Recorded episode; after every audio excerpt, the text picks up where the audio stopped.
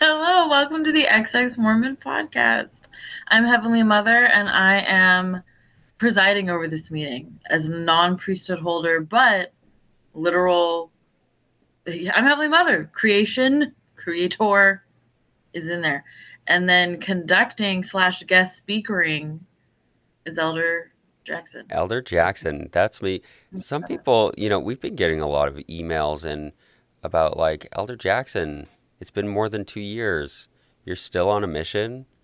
Um, yeah, I am ultra righteous, so I asked for an extension, um, and that's why I'm still elder. Haven't gotten the promotion to to bishop, or you know, elders quorum president or anything like that. So I'm just uh, I'm just hanging out here on my mission, preaching preaching the good word. And speaking of the good word, um, I'm very tired, but I love talking about white supremacy first thing in the morning. That's every morning when I wake up.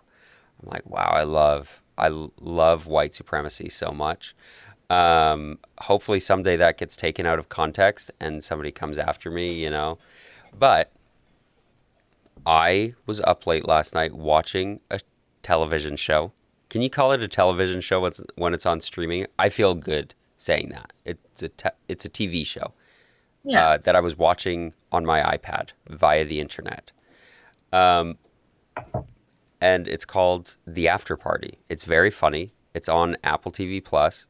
It stars a bunch of people. Um, and uh, yeah, I think people should watch it.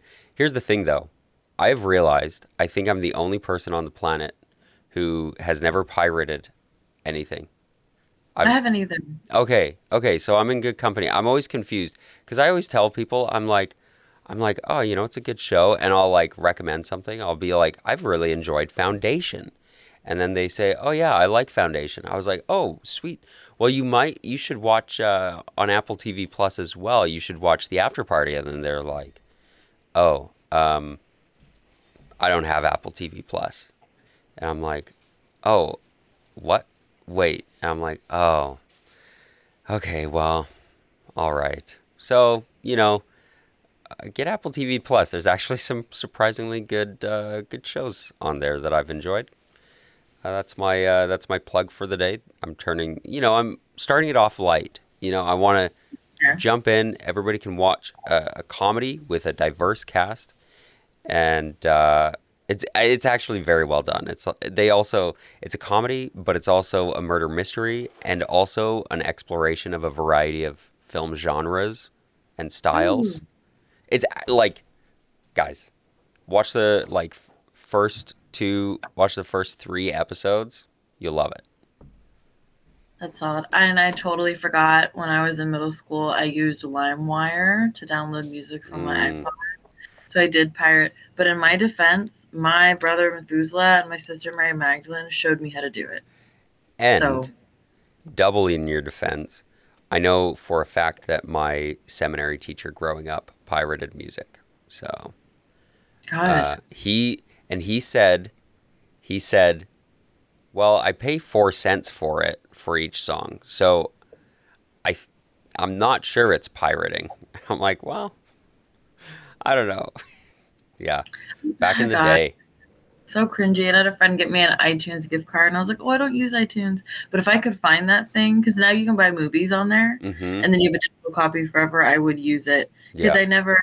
I knew people that had iTunes accounts, and then everything on their account would go missing sometimes. Really? It would just be like what it was. Yeah, and that was never explained to me. But I don't know what that. I don't know what that's about. Weird. Um, yeah. Ooh, I wanted to clarify something that is super serious because I thought about and I was like, God damn, Heavenly Mother, why did you word it like that?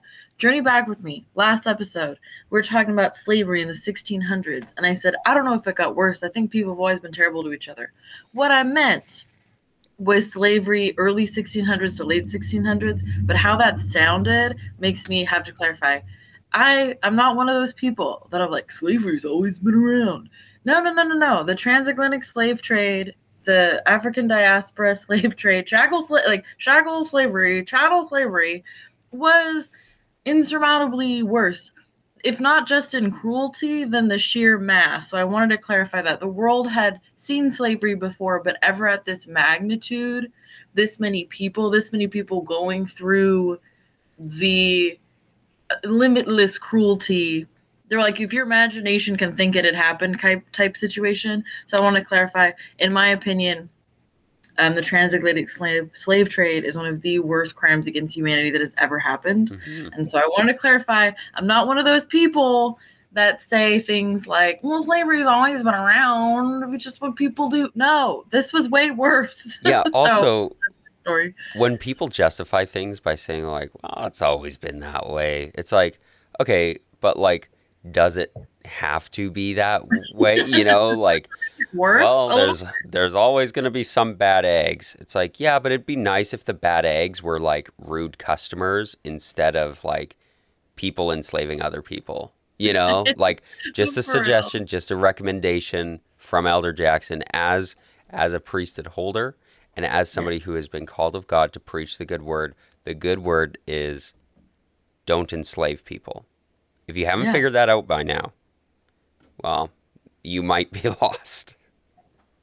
Oh God! And it's just it uh, tickles me pink because that was the excuse used at the one of the many excuses used at the time to justify why it was happening. And right. so it's like, wow, here we are again, still minimizing it hundreds of years later. Not even that long, actually, since then, since it was legally ended. Anyways, that's my little clarification. We can get back into the topic if you're ready. I am so ready for some white supremacy. All right. So the the number, uh, the the number, the one that we're at next is, I mean, another one of those like painfully obvious Mormon Church does this. It's power hoarding. Mm. Yeah. I mean, yeah. What examples think... do we use about the church's greatest tool for white supremacy? I, hoarding power. Yeah, hoarding power. Um, up at the top of the food chain, uh, hoarding power via money. Yeah. Um, you know, I don't know. I don't know. Uh, do you think people have heard about the church's like hundred billion dollars. Do you think people know about that? Maybe we should let the audience know.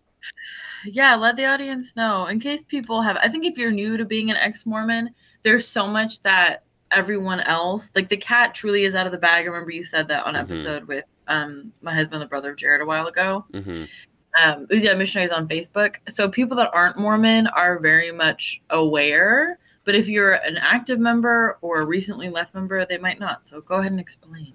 Yeah. So the church uh, in I think like 2000, 2001, 1999, around there, uh, got they they had like seven billion bucks, and of course, as you do when you have seven billion dollars, you ask somebody, you're like, what should I do with this?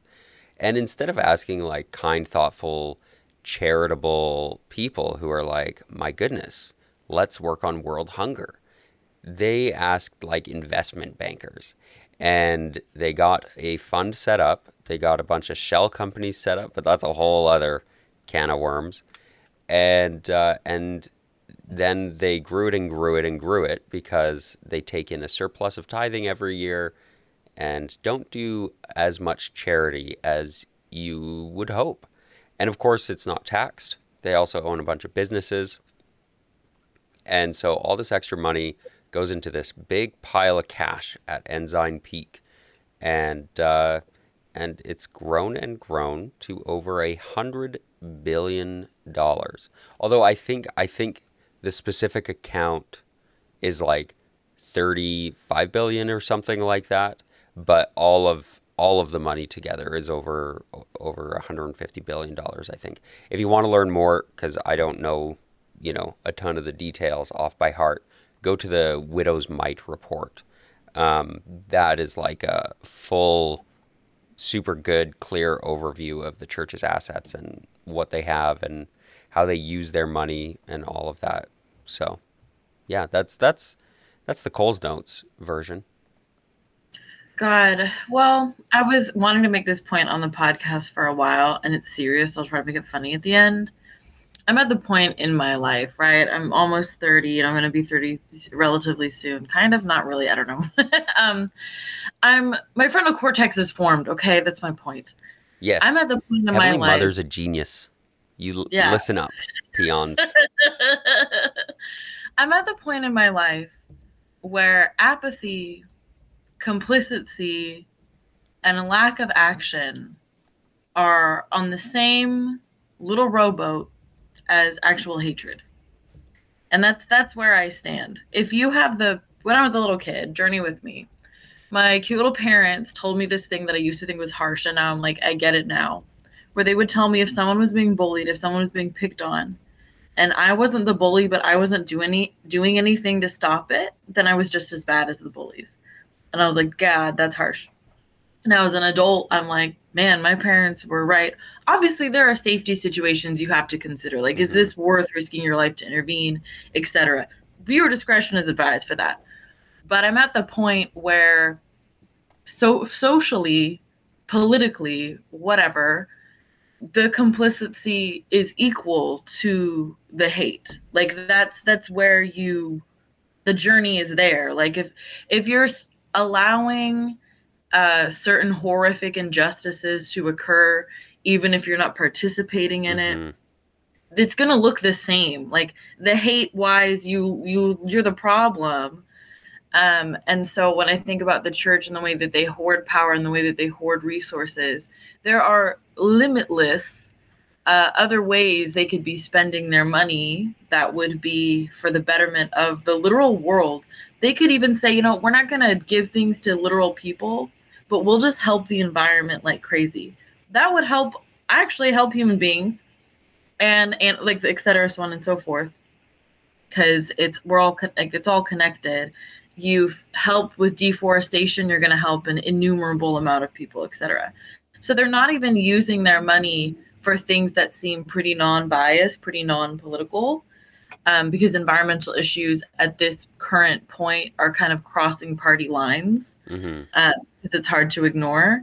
They're not even doing that. They make state they made statements about like be nice to the earth, blah, Captain Planet, but they're not putting their money anywhere. So to me, I was like, okay, so you are the same as big oil. So you're the mm-hmm. same as big gas. So you're the same as whatever. Anyway, that's my little rant. I don't even know how to make that funny other than the church is that person watching you get beat up and not doing anything about it. Yeah. That's what the church. Yeah. Um, also, I was thinking about this. Um, the church also hoards opinions, right? Like it mm. hoards uh, your right to have your own thoughts, and I think I think that could be a big way that this ties into white supremacy specifically, because all of these tools can be used by anyone for anything. Like, I don't, um, as we're going through them, like, I see the connection specifically to white supremacy less and less, because power hoarding, somebody who hoards power doesn't necessarily become a white supremacist, right?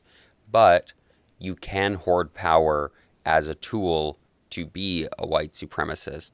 And I think the church does do that by its racism, like blatant racism, especially before the blacks could have the priesthood.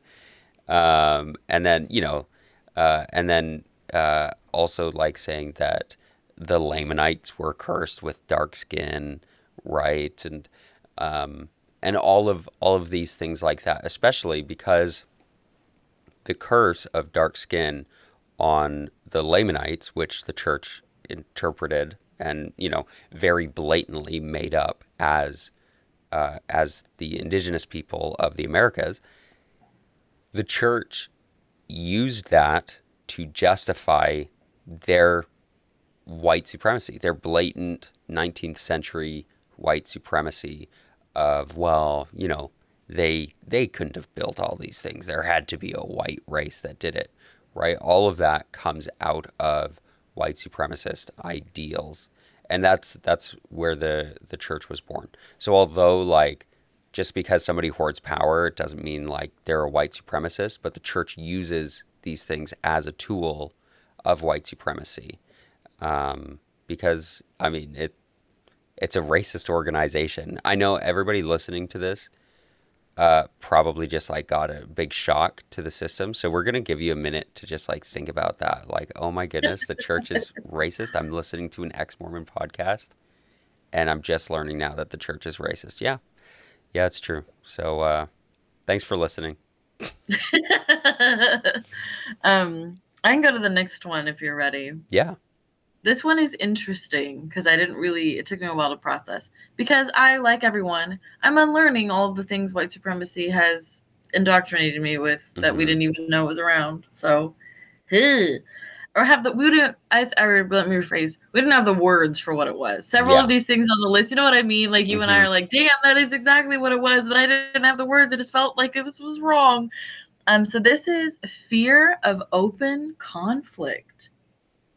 Yeah. Okay. So explain explain this one a little bit. Tell me your thoughts. I know, right? Ready for deep fear of open conflict. So this is a, a wonderful example. Is the super hot tension at a stake meeting or a ward when they say all opposed, raise your hand, all in favor, raise your hand. Mm, How goddamn awkward was it at general conference the few times that it happens when somebody raises their hand? How I don't know. This happened to me one time during a big stake meeting. My dad had a calling that was like kind of regional, and they said the title and the specific duties of his calling wrong. So it said all opposed, and he like stood up and he's like, "That's not my job. Like you got it wrong." And like, "Oh, my bad." And then they like flipped through, and someone like whispered in his ear, was like, "Okay, sorry." And that was the only time that it happened in my life. But that is a perfect example of fear of open conflict because how uncomfortable does it get if somebody does oppose? hmm Yeah. That's a solid, solid example. Tensions are hot. Yeah. Anytime somebody dissents from the speaker, it's Yeah. really awkward. I remember um, when the first the first time I remember somebody opposing in general conference. I was I was younger. I remember Uchtdorf was conducting. It was when he was like, you know, um, the vote has been noted, and it was like super awkward. You could tell like this is new, right? And I remember when somebody stood up and shouted opposed. I was like, oh no, it's the end of the world. Like Jesus is coming back soon. This is the wheat from the chaff. Like I was like, oh my goodness. It was so scary. I remember like I remember sitting there in uh, my family room just like shocked, shocked and I, I felt the adrenaline running through my veins. I was like, "Oh no. Oh no. Like it's happening. It's happening everybody. It's happening." you know. Um God. yeah. Yeah. So, um, fear of open conflict. I think, again, specifically how this ties into white supremacy um, is when you see the, uh, like, wh- when you confront members of the church with, you know, hey, so what about that racism? They're like, "Uh, mm, well, well, like we don't do that anymore, you know. And they always say, we love our black brothers and sisters. We we love our Polynesian brothers and sisters. You know, like they always like they. It is so it is so strange, but I I think that's kind of how how the church uses. Well, not. I don't even know if I'd say use because I don't know how intentional that is, but it is something that exists.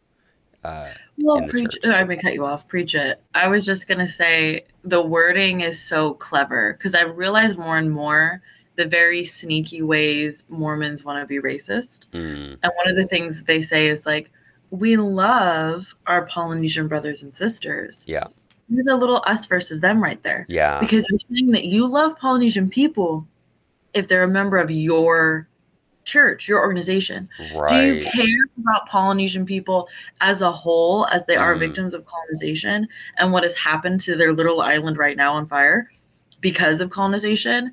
No. You I love our black brothers and sisters, but you don't love the average black person that you don't know that has nothing and it doesn't even need to be about love. It can just be like, hmm, this is a this is wrong. like, Yeah, I'm that that's wrong. Like um defunding a public school that's predominantly black students and teachers is wrong. Like you should care about that. And they're like, you know what? They're not Mormon. so it's not my problem.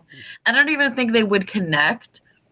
A lot of them don't connect that that is racist because they say the whole I don't see race thing. Because the truth is, they're okay with defunding anything. You know what I mean? Like there isn't, but unfortunately, that's how that's how racism works. One of the many ways is that you have these other social structures, but people of color just happen to be suffering even more, and mm-hmm. it gets a little more specific and it gets a little more painful.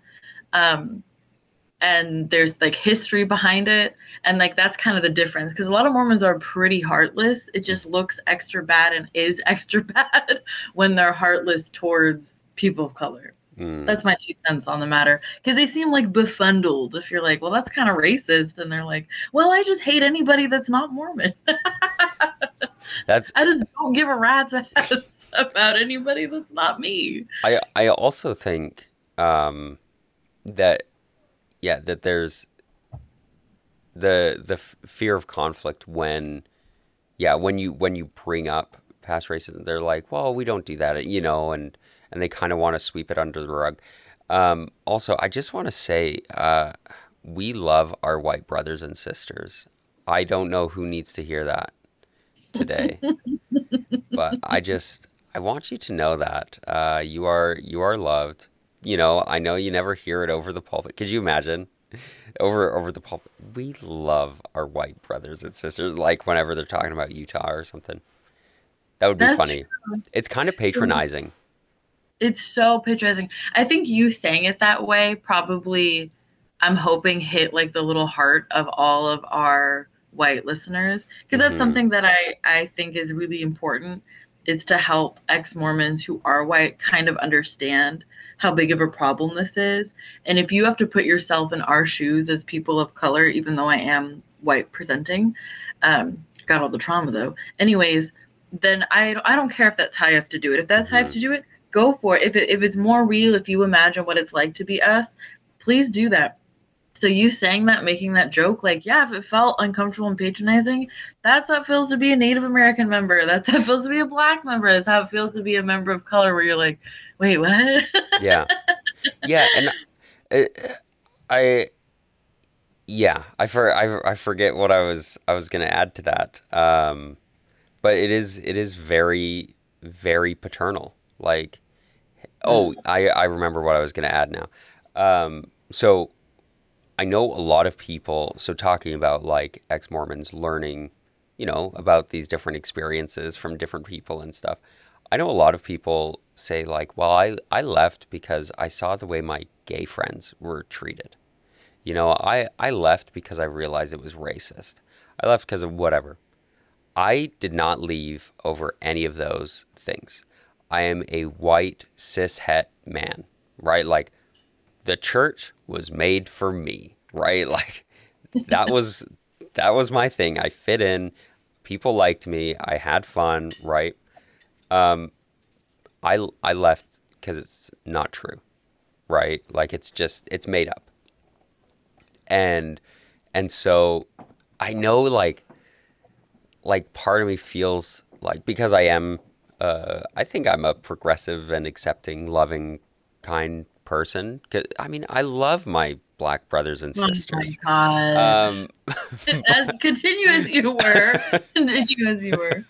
Um, but uh, I like I I did not leave over any social issue. I left because it's not true. And then after leaving, that's when I started learning like, oh, wow, that was really racist. Oh, wow, that was really homophobic, you know? And, um, and yeah, because it, it worked for me. And I'm willing to admit that. I had a great time in the church. Um, and, and then, yeah, I left because of truth claims. And then after that, then I, then I learned and, um, learned to empathize and hear what other people's experiences were like. I'm glad that you admit that because I think sometimes ex Mormons feel a little lost. Maybe not with other podcasts, but with this one because whenever whenever Heavenly Mother's on, I'm pretty social justice vibes. And I think some people are like, whoa, is this what I signed up for? Yes, because you left the church and good for you and you're on our side already. So just continue this journey with us. Um, I think it's so important. But I also, you know, I really see members of the church as victims. So I don't look back at that member you and hate you or I'm angry at you. I think it's a real testament to the power of gaslighting Mm-hmm. because there's there's a point we'll get to on the list, but it it's kind of about the power of I don't want this thing to be true, so I'm going to use cognitive dissonance. Mm-hmm. And I remember listening to your episode with Bishop Jensen fairly recently, where you said that stuff would make you uncomfortable, but then you'd have a quick mental gymnastics and be like, I'm okay, I'm at peace. And then other stuff coming. It's like the big financial things with the church, I think, are that too. They could do cognitive dissonance for so many things because all it takes, right, is to see a few women in the church say, I'm not oppressed, or see a few gay members in the church say, I'm not oppressed, see members of color and say, I'm not oppressed, I'm having a great time. And then it, it comforts that, um, the dissonance and com- it comforts that painful part. But that's why I always, every episode on this topic, I will quote James Baldwin white supremacy has no color. So just because a few people of color happen to not be admitting that they're oppressed, doesn't mean that on a, on a whole. That's why we're doing the characteristics of white supremacy, because, like you said, they're not unique to just white people. Like there are plenty of white people that aren't white supremacists. So, um, but it's just the tools that were used to keep members brainwashed, keep members in line, um, and we're calling them out. So that's my Yeah. pew pew comments on the matter. And I, I think, I think if you need uh, help making sense of of this idea of it not having color, is I think in the church you can see a lot of women who are uh, the oppressors of other women. They're these mothers in Zion, right? And you see it straight from the beginning of the church. Uh, older women preparing younger women for polygamy um, and uh, and I mean, yeah, I, I see a lot of women breaking out of that. Everybody has their own reason for staying in or leaving the church. Like I, uh, my sister uh, is very feminist and trying to, you know, do some good within the church, um, which uh, good for her. I kind of feel like it's futile, especially because the power structure is so top heavy with these old men. Um, but she has like a secret club of women who get together and talk about Heavenly Mother, who talk about like the feminine divine, um, and uh, and I think that's great, and I I hope that I hope that it helps people on their journey out of the church. Um, but yeah, it, it, white supremacy doesn't have color, and uh, these characteristics can be used for anybody to oppress. Word. And then another thing, I'm glad that you pointed that out because there also is kind of this there's a essay on it that's really excellent called Race to Innocence. Mm, Um, where historically speaking, the cat's out of the bag, white but I love that expression, but white women from a historical standpoint have been huge weapons of racism mm, and we can't ignore that. Like that's what's hard about um as myself i consider myself an intersectional feminist is um i want to connect with women who are not of color. But sometimes they're so uncomfortable when we discuss racism that we've had a real barrier. Hmm um, I can't separate my fem- feminist agenda, my feminist agenda, from my indigenous rights agenda. Like Mhm. they're they're two and they're intertwined.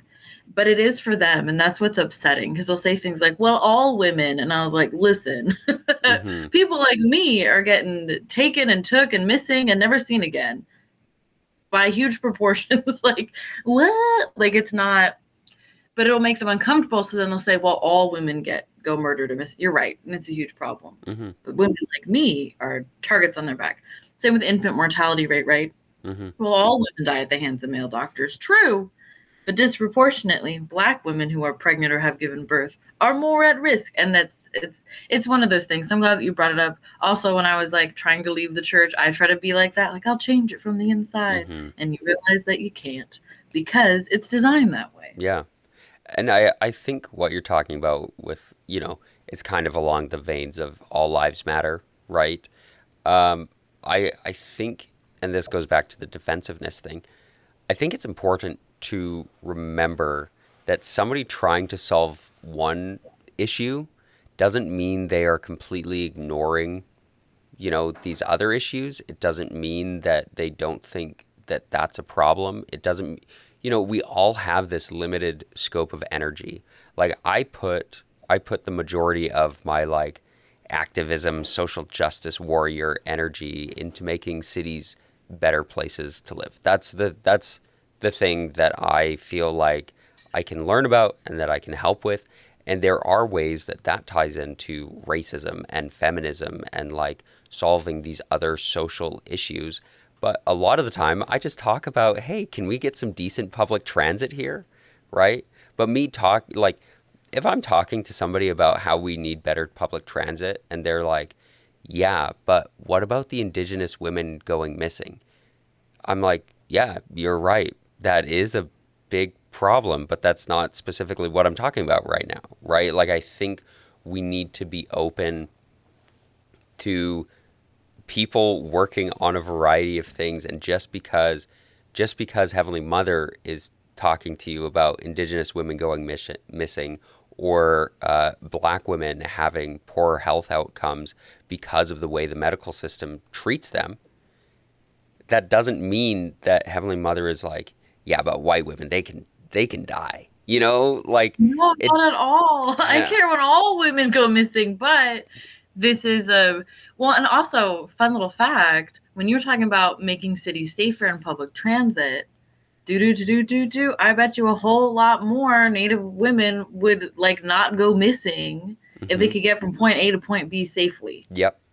That's usually when we go missing. Honestly, is when yep. we're where where did she go between. Yep I can't talk about it because I'll cry because it's like a really big deal because it's like me like I'm in trouble. Um, the we go from literally a building to our parked car. Mm-hmm. We go from we walk from a block. Um, there was one woman, a native woman, I can't remember her name, but really stands out to me because she tried to leave a voicemail. She got a ride from a man who ended up uh, killing her, and it wasn't further investigated. Wow. But he basically did it. But if she had safe transportation, that wouldn't have happened. Yeah. So any of your any of your issues to make the world a better place, you can tie it to your specific cause. Yep. They they all they all link together, right? And I I think people who try to make the world better, like we're on the same team. You know, I uh mm-hmm.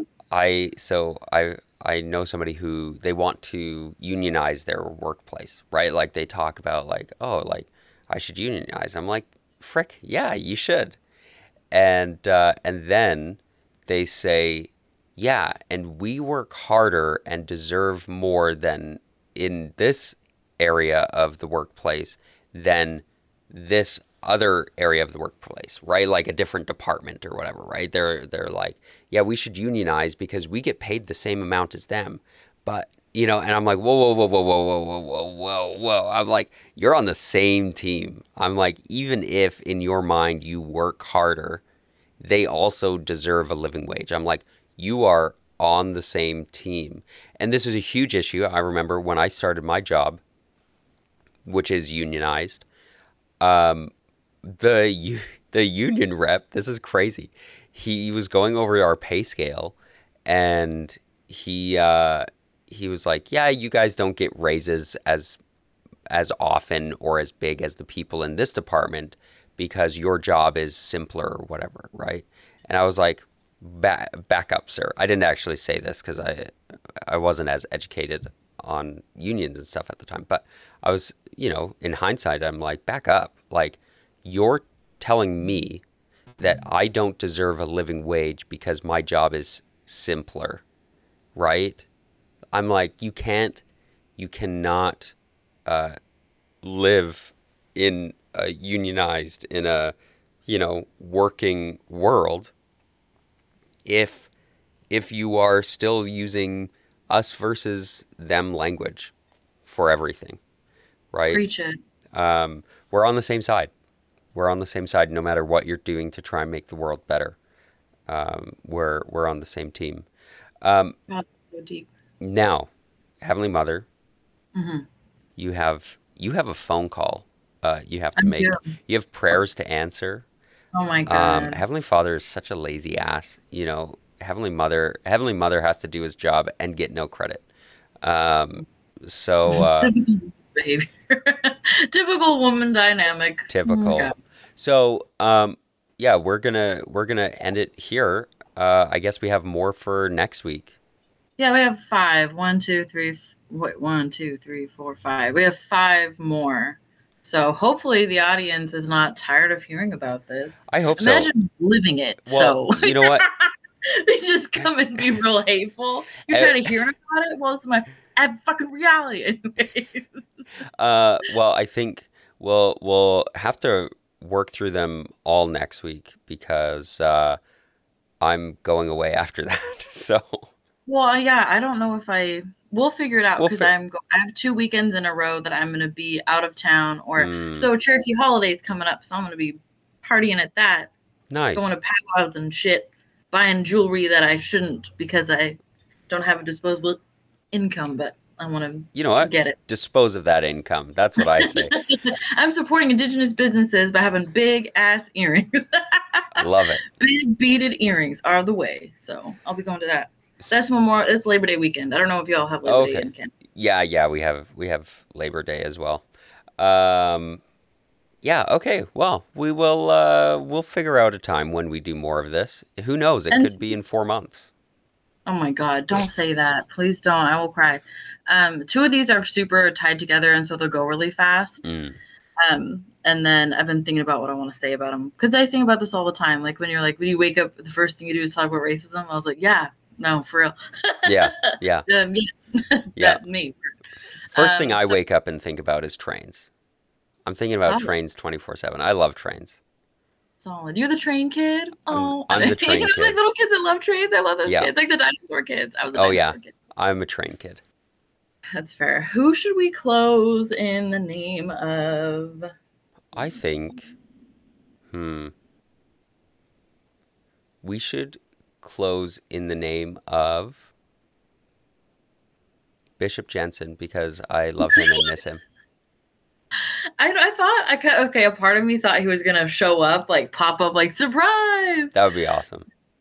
That's fair. Yeah, we can close and yeah, sure. I didn't have anybody. Me, I didn't neither. reference anybody specifically. Um, but yeah, if you, yeah, anyways, yeah, I'll, I'll, I'll, I'll close us out. Uh, Yeah, go. we say these things in the name of Bishop Jensen, our feminist icon and uh, crusher of racists. Uh, amen. Amen.